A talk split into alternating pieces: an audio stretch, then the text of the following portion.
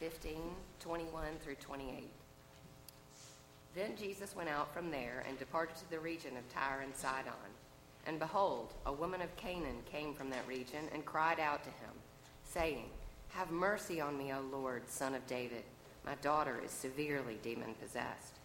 But he answered her not a word. Then his disciples came and urged him, saying, "Send her away, for she cries out after us." But he answered and said, "I was not sent except to the lost sheep of the house of Israel." Then she came and worshipped him, saying, "Lord, help me." But he answered and said, "It is not good to take the children's bread and throw it to the little dogs." And she said, "Yes, Lord, yet even the little dogs eat the crumbs which fall from their master's table." Then Jesus answered and said to her, "O woman, great is your faith. Let it be to you as you desire." And her daughter was healed from that very hour.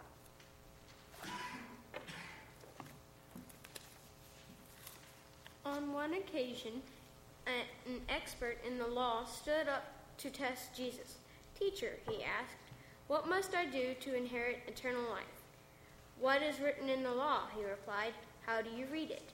He answered, "Love the Lord your God with all your heart and with all your soul and with all your strength and with all your mind, and love your neighbor as yourself."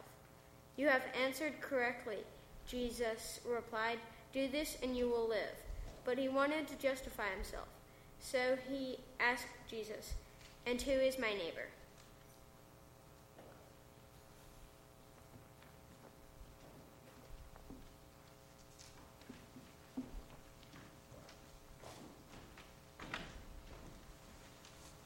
Well read. And this is the word of the Lord. Thanks be to God. Thank you all so much.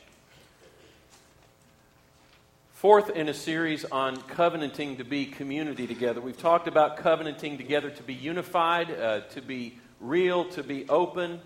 This morning we're talking about covenanting to being bridgers for and with one another. And we're going to do this. It went over very well in the first service. I was especially impressed with the choir. They just got after this. I thought they were going to remain up there all stiff like they were hit with hairspray. But no, they got into this more than anybody, and I was very, very impressed. It's a scary group back there.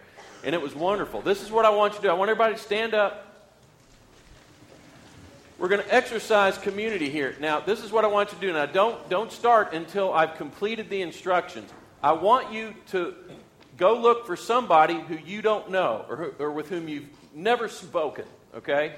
Find somebody like that. At the least, if you just happen to know everybody, which would be kind of shocking, actually, but if, just find somebody you've never had a meal with. But ideally, it should be someone you do not know, you've never met, or have never spoken with them. But as you go to that person, I want you to count the number of steps it takes to get there. It'll be a little awkward because you're looking down and looking up, I know.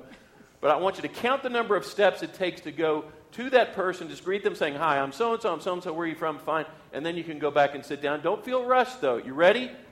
Go. Count your...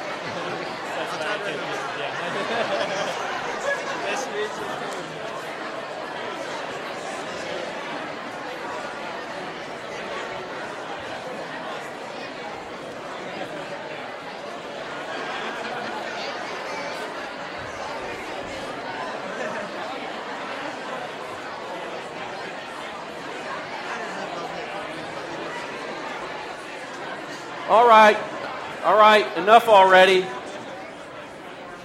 And chaos ensued. Now, as you're finding your way back to sit down, and by the way, we're not finished, you know, don't depart in peace yet. Now, I'd be really interested to know, and compare this to the first service too, for how many of y'all did you find someone in fifty steps or less? That's somebody you didn't know. Okay, most everybody. Okay, forty steps or less. Wow. Let's go down to twenty steps or less. Oh, fifteen steps or less. God, okay. ten steps or less. Five steps or less.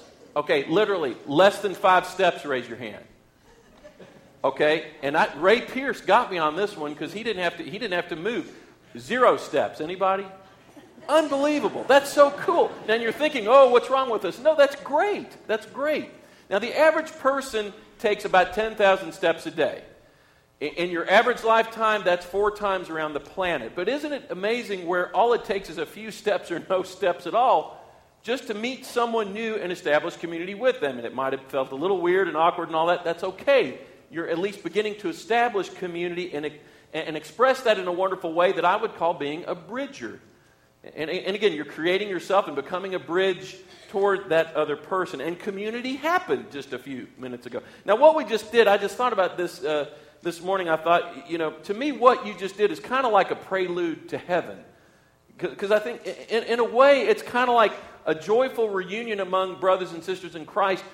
And it's a reunion with people who have never met, but they just have that same bond in Christ. And I just think heaven's going to be that way. You're just kind of walking around, hey, when did you get up here? Oh, two thousand five. Oh, I was sixteen ninety-two. Hey, I was sixteen fifty, same century, you know, that kind of thing.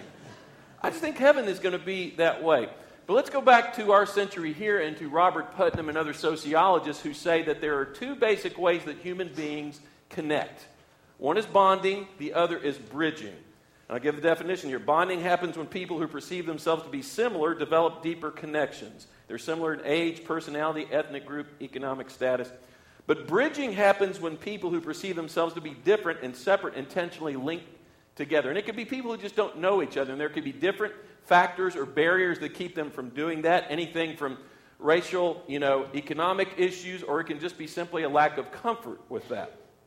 So bonding, more or less, is inward-looking in a way. It's not a bad thing, uh, but bonding is inward-looking, but there's also that critical process of bridging, which is outward-looking. And so to be the community of Christ that God wants us to be, first of all, we've got to be bridgers, obviously, to people outside the church. And Jesus teaches us this with the story with the Canaanite woman whose, whose daughter he eventually heals, but really, what's the point of that? And I've said this so many times. Whenever Jesus performs a miracle, he creates a situation for a teachable moment. And he's doing that with the disciples right here. Here's a Canaanite woman. And no doubt there are barriers between her and Jesus that would be perceived by anybody. She was from the area of Phoenicia where Tyre and Sidon were. Now you've got to understand, you had the Jews in Israel, you had these pagan Gentiles in Phoenicia, Tyre and Sidon. And the people of Tyre were more hated by Jews than anyone. Look up Josephus, the first century historian. He said the people of Tyre are our bitterest enemy. So there are already these barriers between Jesus and this woman. She was also a woman. Jesus is perceived as a rabbi. A woman should never approach a rabbi that way, and yet she dares to do so. She overcomes that barrier as well as a bridger. And there's just the ethnic difference between Jew and Gentile again. But this Canaanite woman was amazing. Now, she she cries out to Jesus for help, and he doesn't respond immediately. And the disciples jump in and love that. And they go up to Jesus and say, yeah, send her away. She's bothering us, which I love that. She's not even talking to them, but they're kind of lumping themselves in this cool clique that Jesus leads, right? She's bothering all of us, isn't she? And Jesus even kind of presses her on this. He says, well, you know, I, I thought I was only sent to the lost sheep of Israel. What Jesus is saying is, you know, I'm just here for the Jews. Now, does he mean that? No. He's setting up a teachable moment, and the disciples just still don't get it yet. But what I think is so interesting is that while the disciples are actually putting up barriers to this woman, she is being a bridger. Study the passage. She refers to Jesus three times as Lord. It, it was, and she did not know him as Lord at that moment. She was addressing him very, very respectfully in a way that a Phoenician would never address an Israelite. But she calls him Lord, which in that day means master or sir. It's, it's just a word of a term of great respect. Not only that, she calls him son of David, which a Phoenician just does not do. There's no respect between these people. But she is transcending the culture and calling him son of David out of respect for his culture, his tradition, his people group. So it's just so interesting. While the disciples are just putting up all these barriers, she's being the bridger. And ultimately, Jesus is so impressed with that, that the woman is praised for her faith and the daughter is healed. And he's teaching us in this story to be bridgers, to build bridgers to one another. And again, just like we did just a moment ago. Now, wait a minute. For how many of y'all was it less than five steps? Five steps or less? Five steps. You know, sometimes all it takes is walking across the room. Have you ever heard of this book entitled Just Walk Across the Room? A guy named Bill Hybels wrote it, the guy at Willow Creek Church. And he wrote that book simply because he met a guy who was a Muslim who became a Christian, and he asked him, how did you become a Christian? He said, I was at a get-together, a gathering, a social function. And I saw this group of gentlemen who, who clearly were good friends, had known each other for years, and they just had that, you know, uh, inside language and banter and everything, inside jokes. But one guy broke out of that clique, out of that group, and walked over to me, and we started a friendship. He just introduced himself, and we started a friendship. And out of that friendship, over the course of weeks, he introduced me to the gospel, and it's because of that that I became a Christ follower, just because someone walked across the room. And you and I can do that with one another, and it makes a difference. It can make an even bigger difference as we go outside of our comfort zone here. Uh, Ricky Miss Kelly is here, newly ordained deacon over here. I asked him just this past week, how many steps is it from the property where your company is, uh, close to downtown down there, how far is it from there to True Vine Church's old property when they were there? And he said, if you put, and, and be my truth squad over here, Ricky, you said if you put your heels up against your building, it takes two steps, right? Where, where are you? Two steps. And, and what's amazing is, and you've heard, a lot of us have heard Ricky tell this story, that for a long time, he had never interacted with, you know, True Vine, but then one day, he took some, he took the two steps, then he took some extra steps and went up those steps and went in there, and out of all that became this friendship with Ralph Garth. How many of y'all know Ralph Garth now? He's sort of like family, isn't he? I mean, out of that, just taking a few steps that, that Ricky took and that Ralph took toward him, I mean, it changed Ricky's life. It changed Ralph's life. Ralph was here for Ricky's ordination, everybody else's ordination. It changed the life of True Vine Church, and we've been able to do some great things for them, but but they have blessed us every bit as much or more. Isn't that fair to say? I mean, it has changed Brookwood because of that, because somebody in this church took a few steps, and we've all just been transformed by that. Sometimes that is all, all it takes. And again, even in Ricky and Ralph's situation, that overcame some barriers, whether it's ethnic or the way people worship, which was obviously different, uh, the way people were denominationally different, economically different, but it didn't get in the way. Just amazing stuff, what it takes just to be a bridger and the amazing difference that that makes. And you might say, well, there's really, you know, sometimes we might not think that really much happens as a result of that. I always think of Mother Teresa's wonderful quote when she says, "You cannot, we can do no great thing, only small things with great love. We can do no great thing, only small things with great love." But I think when we begin those small steps of love, you just let the sovereign Spirit of God do His work and amazing things occur. It just takes a few steps. So obviously we need to step outside of our comfort zone in, in you know, to other places outside the church. Okay, we've got that. But, but let me, let me get it more specific to you and me. Just as we did a few moments ago, to be the community that God wants us to be, He wants us to be bridgers, take a few steps even within this church, with one another, as we did just a few moments ago. Now, now becoming community with a church can be awkward, especially if you're the new person, and it might not be easy. A good friend of mine is named Randall O'Brien. He's now the president of Carson Newman College. Anybody heard of Carson Newman College? It's in uh, East Tennessee. It's a wonderful school. My wife is an alum. Randall's a great guy. Before he was there, he was provost at Baylor University, and just a great guy, brilliant guy. But years before, he was a professor at Ouachita Baptist University in Arkansas, whose president was who? Anybody know? Rowdy Andy Westmoreland. And uh, but he was there and, and was teaching, and uh, he would interim pastor a lot, which is what I used to do before I came teaching pastoring. He would interim pastor churches, and he had just gotten to an interim pastorate in DeWitt, Arkansas. And he really wanted to p- become a part of the community, but it was kind of awkward. And there were two lay people in that church, two deacons in the church who said, you know, last Sunday was his first Sunday. You know what we need to do? We need to invite him to go duck hunting this next weekend. That's what they did. Do we have any duck hunters in here? Where's Glenn Estes? Oh, yeah, we got duck hunters. Okay. Did I see some women raise their... Okay, well, I'll, okay, great. And... Uh, But they decided to take him duck hunting, and they wound up in what he called a dingy duck motel where you stay before you get up the next morning and go duck hunting. And I'm just going to, uh, I just love that this happened to a, a, a college president. But uh, he went with a guy named Ray Baxter and Gary Arnold, okay? And I'll just pick up here. He said, Arnold and I, by necessity, are sharing a bed, a small bed, a very small bed, awkwardly like hanging off the side so as not to touch legs in the middle and stuff. Okay, this is second weekend with them. Fast forward the tape. Stop, push, play. See Randall awakening before dawn.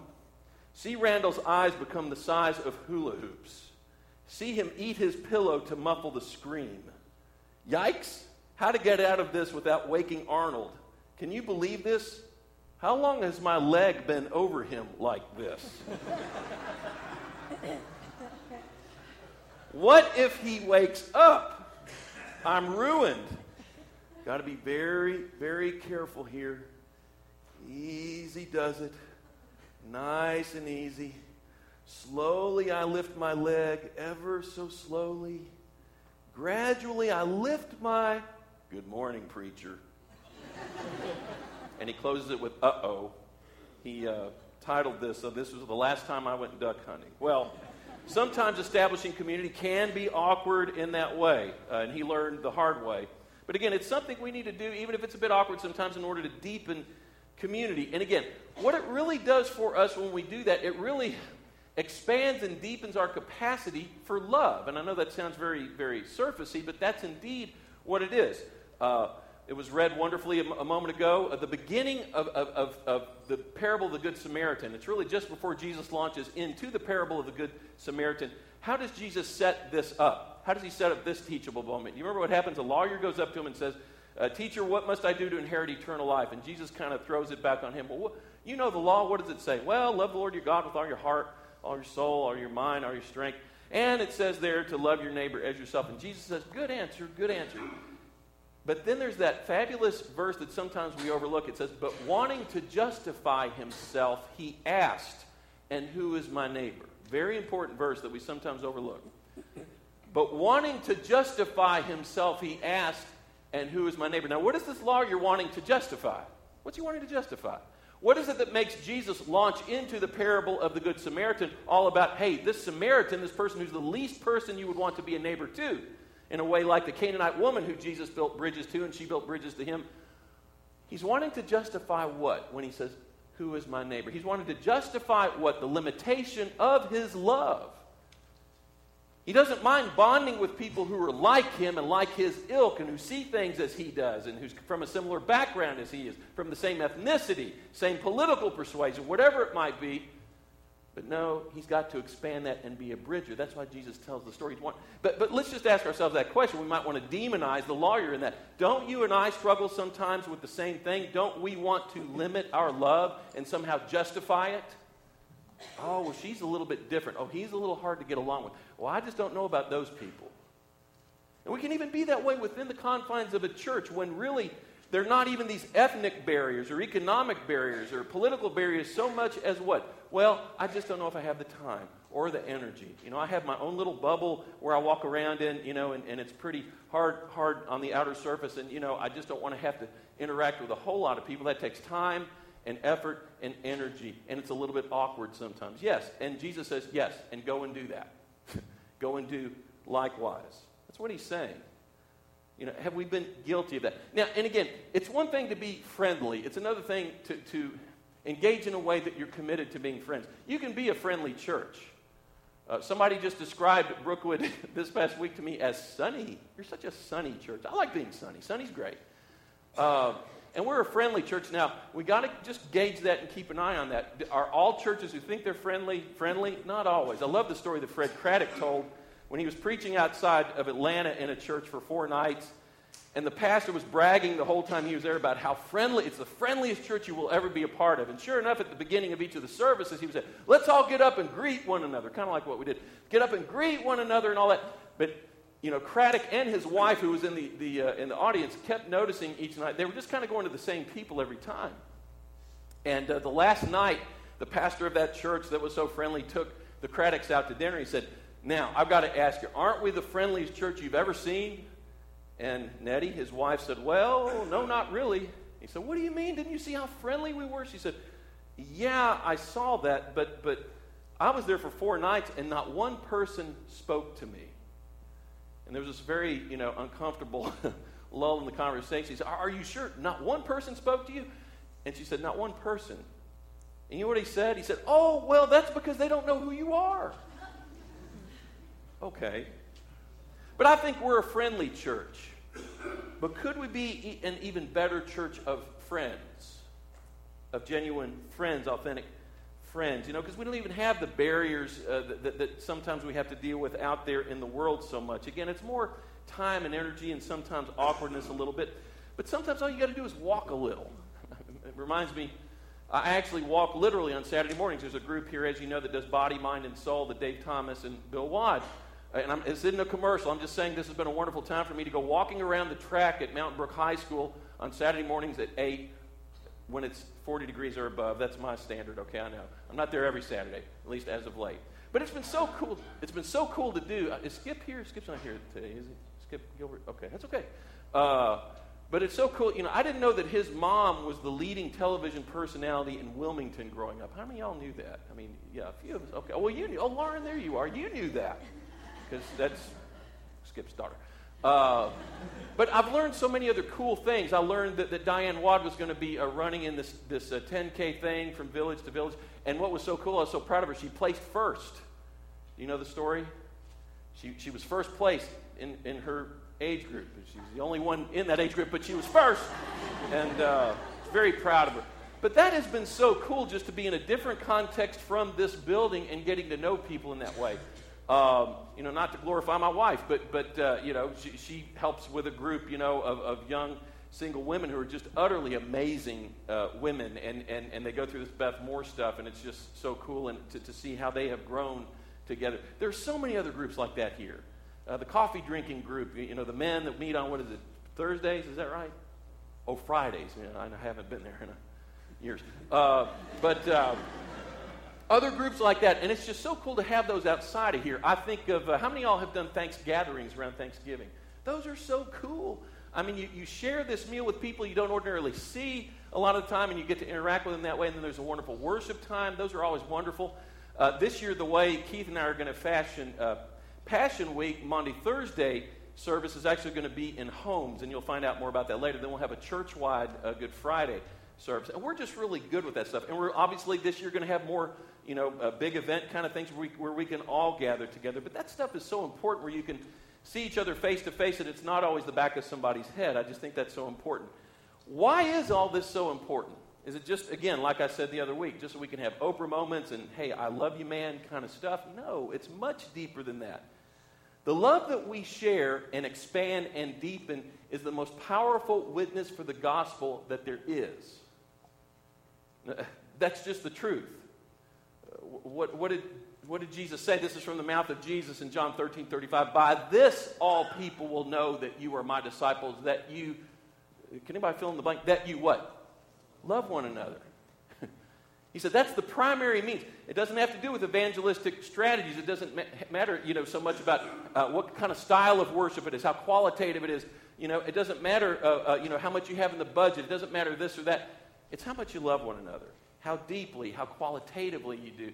Again, I think of a Tertullian, the great church uh, father, uh, who in the early centuries quoted that pagan official who said, you know, the pagans are awestruck. See how these Christians love one another.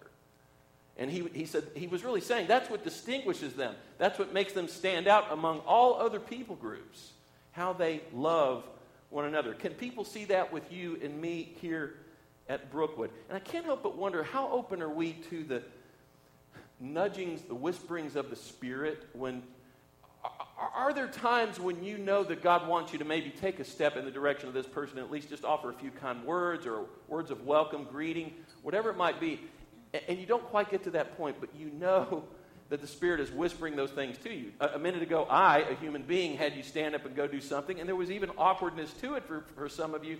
But nevertheless, you did it. But how all the more do we need to be attuned to what the Spirit would have us do, who the Spirit wants us to go see, and are we trusting those words and acting on them? I just think it's cool whenever we can have these, you know, opportunities where we're not, again, looking at the back of heads, but but But, you know, enjoying one, it, it, it could be a meal. I've always loved Acts two forty-six, which describes the early church. They worshiped together regularly at the temple each day, met in small groups for communion, and shared their meals with great joy. Now, looking at the back of each other, I thought it was cool when we had the first deacons meeting this go-around. Price intentionally had the room fashioned to where we were sitting in a circle. And I think that in and of itself really reflected this whole uh, theme of community and looking at one another. It didn't have very much of, as much of a meeting feel. Uh, so much as, as as a you know a, a fellowship kind of brotherhoodish kind of kind of feel, which I thought was very very cool. But whenever we can do those things like that, we can learn what it means to be bridgers and not limit our love even with one another, but even deepen it and expand it. Now I know, given all of this, I know what's on your mind at the moment. You know, with the culmination of the sermon as I bring it to a close, what's really on your mind is the Super Bowl. I know that. Okay. No, but with that, uh, I hope you'll, as you're watching the Super Bowl, wait for the name Michael Orr to be mentioned, who's an offensive lineman for the Ravens. He's the basis of, of a movie that was called what? The Blind Side. The Blind Side. Okay, everybody knows. That's great. Very fine movie. Uh, Sandra Bullock plays uh, Leigh Anne Tuohy in that, based on a true story of Michael Orr. And I read an Associated Press article yesterday, because they are down there in New Orleans for the Super Bowl. I mean, their son, their adopted son, is in the Super Bowl. And they were interviewing Leigh Anne Tuohy, the Sandra Bullock person, about uh, about this foundation that they've just started called uh, Making It Happen Foundation. And the purpose of it is this, to encourage people, listen to this, to take a few steps and see how they can help younger people who need a mentor, parent figure, or friend. Just take a few steps. But I especially like the quote where she said this, and she was just speaking informally, but she said, to me, when I look at Michael, her adopted son, the only downside of it is you sit there and say, if someone as immensely talented as Michael Orr, who society pretty much didn't value, almost falls through the cracks, can you imagine who else gets left behind? And she went on to say, so you sit there and ask, how many kids are out there that if given the chance can be a Michael Orr? And I so appreciate that. And, and I thought, you know, how many more people are out there that if we gave them just the chance of friendship, of community, that they can be led to a living knowledge of the living Christ in their own life. I'd like for us to bow our heads and close our eyes and enter into a discipline of meditation. And I want you to do this if you would. And this sounds very simple, yet I hope in your mind you'll realize that it can be quite profound. I want you to commit... Uh, that sometime in the next two weeks, you will think of someone, whether here in the church or in your neighborhood or at work, wherever it might be, that you will take a few steps toward that person and just establish a slightly wider and deeper sense of community with them. Doing that for the sake of that person, but also for the sake of being on mission for Christ. Because again, it's by our love for one another and the love that we can show to others by our love for one another. That's what makes the big difference. That conveys the gospel more effectively than anything.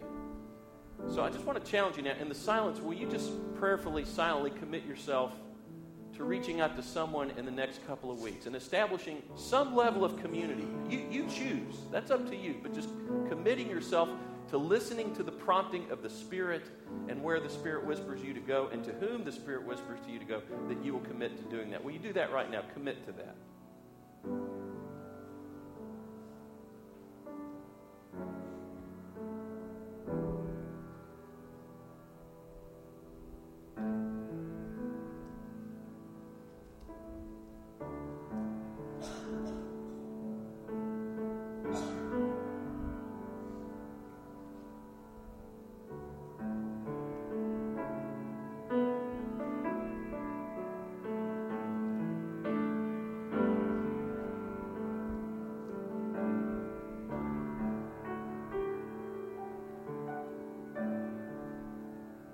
Lord, help us to find those subtle ways inside of us that we fool ourselves and rationalize our failure to reach out to people right around us, whether it's here, whether it's at work, at school, wherever it might be.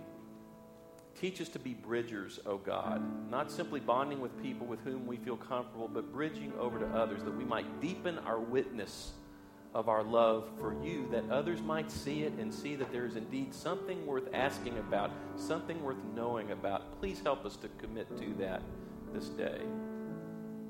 We pray these things in your name. Amen.